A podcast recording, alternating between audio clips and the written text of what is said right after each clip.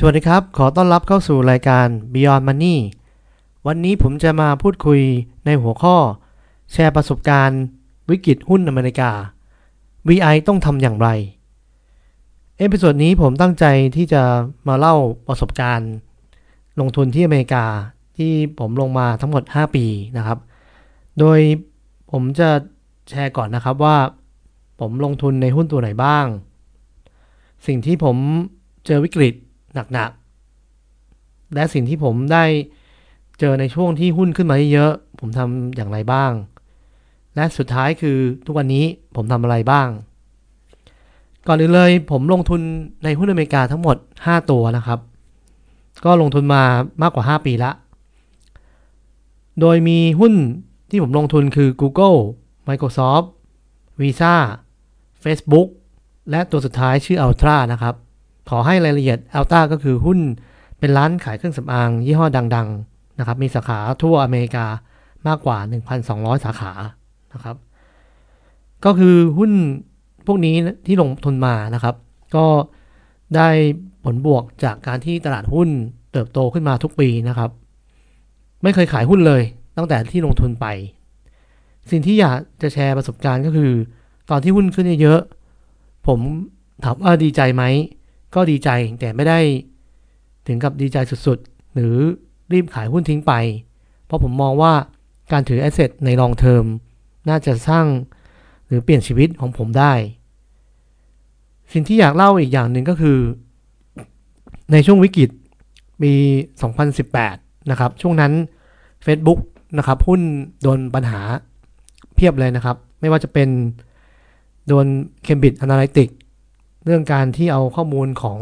ผู้ใช้งานไปแชร์ให้กับ Third Party เคสการโดนฟ้องร้องจากรัฐบาลอเมริกาและรัฐบาลยุโรปหรือแม้กระทั่งรัฐต่างๆก็ตั้งท่าที่จะฟ้องทาง Facebook ช่วงนั้นผมจำได้ว่าหุ้น Facebook ราคาปรับตัวลดลงจากเกือบ200เหรียญนะครับปรับตัวลงมาเรื่อยๆ170 150แล้วก็วิ่งๆอยู่ประมาณ140 150ช่วงนั้นโชคดีมากๆนะครับผมได้เงินมาก้อนหนึ่งจากการขายสินทรัพย์ในเมืองไทยก็เลยรีบโอนไปเพื่อลงทุนทันทีเลยตอนนั้นใช้เวลาทำการบ้านไม่นานเท่าไหร่เพราะว่าธุรกิจ Facebook เป็นอะไรที่เข้าใจง่ายๆนะครับไม่ได้เข้าใจยากสิ่งที่สำคัญก็คือผมทำ valuation ก็คือหามูลค่าที่เหมาะสมอันนี้ผมว่าเป็นคีย์สำคัญที่ทำให้ผมได้กำไรค่อนข้างโอเคสำหรับหุ้นตัวนี้ในตอนนั้นผมทำราคาได้ที่เหมาะสมก็คือถ้ามีส่วนลดมาที่ Lost Store แล้ว ราคาที่140กว่าเหรียญเป็นราคาที่ค่อนข้างโอเค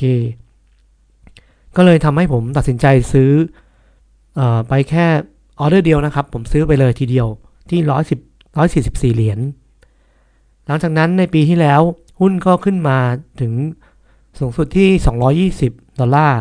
หมายความว่าผมกำไรมากถึง 50% ภายในปีเดียวก็คือผมก็ไม่ได้รู้สึกอะไรนะครับว่า จะต้องรีบขายหุ้น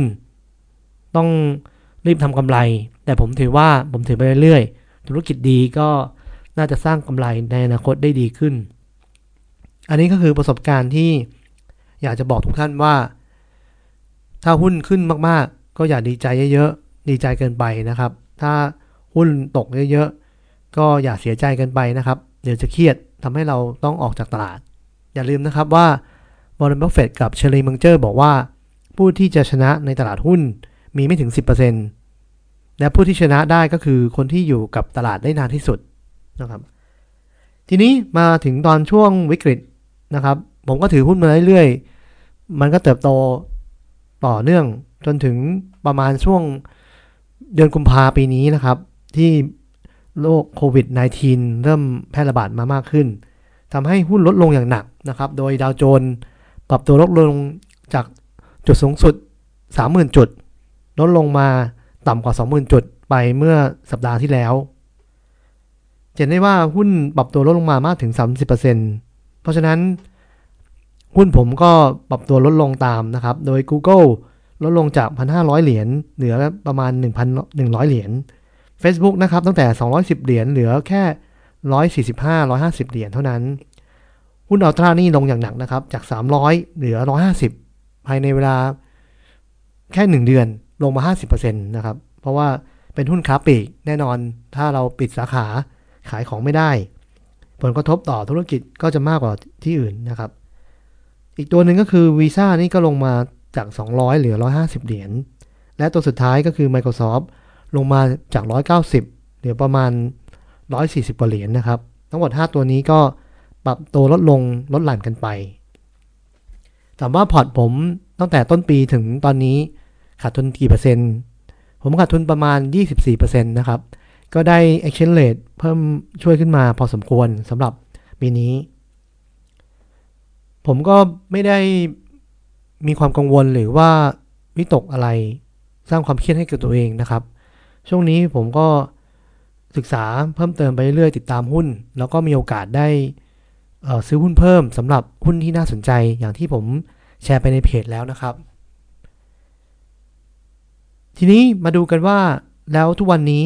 ผมทำอะไรบ้างนะครับที่เราจะจัดการกับโรควิกฤตโควิด -19 นี้ให้ได้ผมมีอยู่3ข้อโดยข้อแรกเนื่องจากผมลงทุนเกือบ 100% นะครับแต่โชคดีทุกๆเดือนมีเงินเดือนออกมาผมก็ทยอยช้อนหุ้นเพิ่มเติมเข้าไปเรื่อยๆที่ผ่านมาผมก็ช้อนหุ้นไทยเข้าไป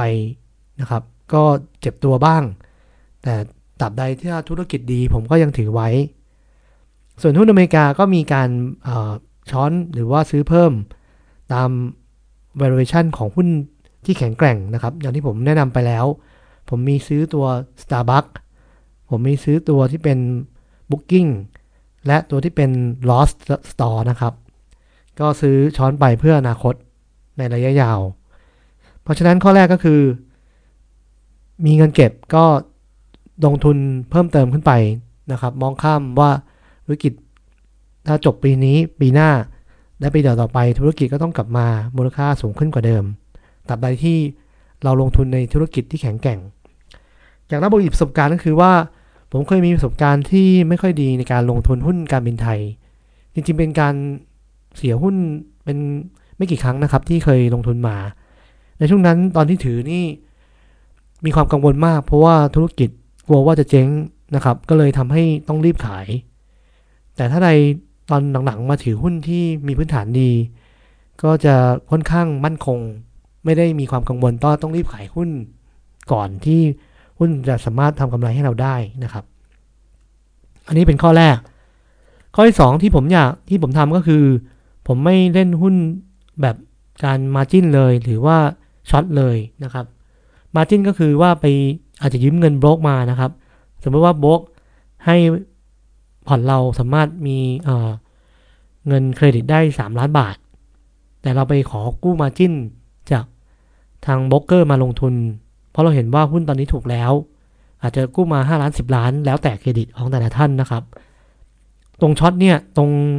การลงทุนแบบมาร์จิ้นผมจะไม่มีการใช้เด็ดขาดเพราะว่า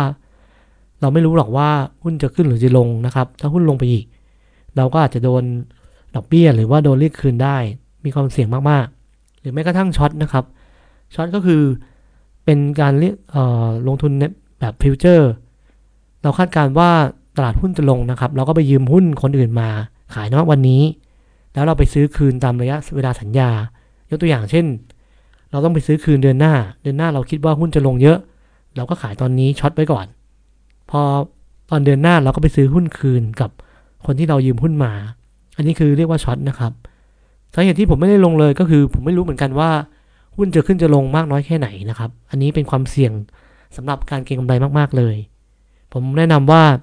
อย่าไปข้องเกี่ยวกับการลงทุนที่ใช้มาร์จิ้นการเล่นตลาดฟิวเจอร์หรือแม้กระทั่งทองคำผมก็ไม่ได้ลงทุนเหมือนกันเพราะว่าไม่สามารถประเมินมูลค่าของแอสเซทที่เราจะลงทุนได้ทุกครั้งที่เห็นทองคำขึ้นก็จริงแต่เราไม่รู้เลยว่าราคาที่เราเข้าไปลงทุนมันเหมาะสมแล้วหรือยังผมมองว่าเป็นการเข้าไปเก็งกำไรล้วนๆเลยนะครับสำหรับทองคำนี้อันนี้ผมอาจจะเป็นความเชื่อของผมเองนะครับถูกผิดยังไงก็คอมเมนต์กันได้ในใต้ตัวคลิปนี้นะครับอันสุดท้ายก็คือผมแนะนำว่าให้ทุกท่าน ทุกวันนี้ก็คือพยายามศึกษาหาความรู้การลงทุนให้มากขึ้นศึกษาดูว่าหุ้นตัวไหนน่าลงทุนนะครับแล้วก็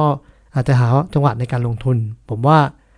ช่วงที่ตลาดตกลงเยอะๆการที่เราบิ้วตัวเองให้เก่งขึ้นทุกวันทั้งตอนที่มีวิกฤตเราก็จะหาโอกาสได้เก่งกว่าคนอื่นทั้งตอนที่ตลาดกลับมาแล้วเราก็มีความสามารถมีความเก่งมากขึ้นนะครับแนะนำว่าต้องทำตัวเป็นคนที่น้ำครึ่งแก้วตลอดนะครับก็คือพร้อมที่จะเติมหรือว่าอ่านเนื้อหาความรู้เข้าไปตลอดเวลานะครับต้องอย่าลืมว่าแม้กระทั่งวอร์เรน บัฟเฟตต์หรือชาร์ลี มังเจอร์ที่ลงทุนมามากกว่า 60-70 ปีนะครับทุกวันนี้ท่านก็ยังอ่านหนังสือทุกวันนะครับเป็นหลายร้อยหน้าเพื่อสร้างความรู้เปิดมุมมองในธุรกิจให้มากขึ้นนะครับอันนี้คือข้อที่3ที่ผมทำอยู่ทุกวันนี้และอยากให้แนะนำให้ทุกท่านลองพิจารณาดูว่าเหมาะสมกับท่านไหมเพราะฉะนั้นโดยสรุปนะครับว่าการลงทุนในหุ้นอเมริกา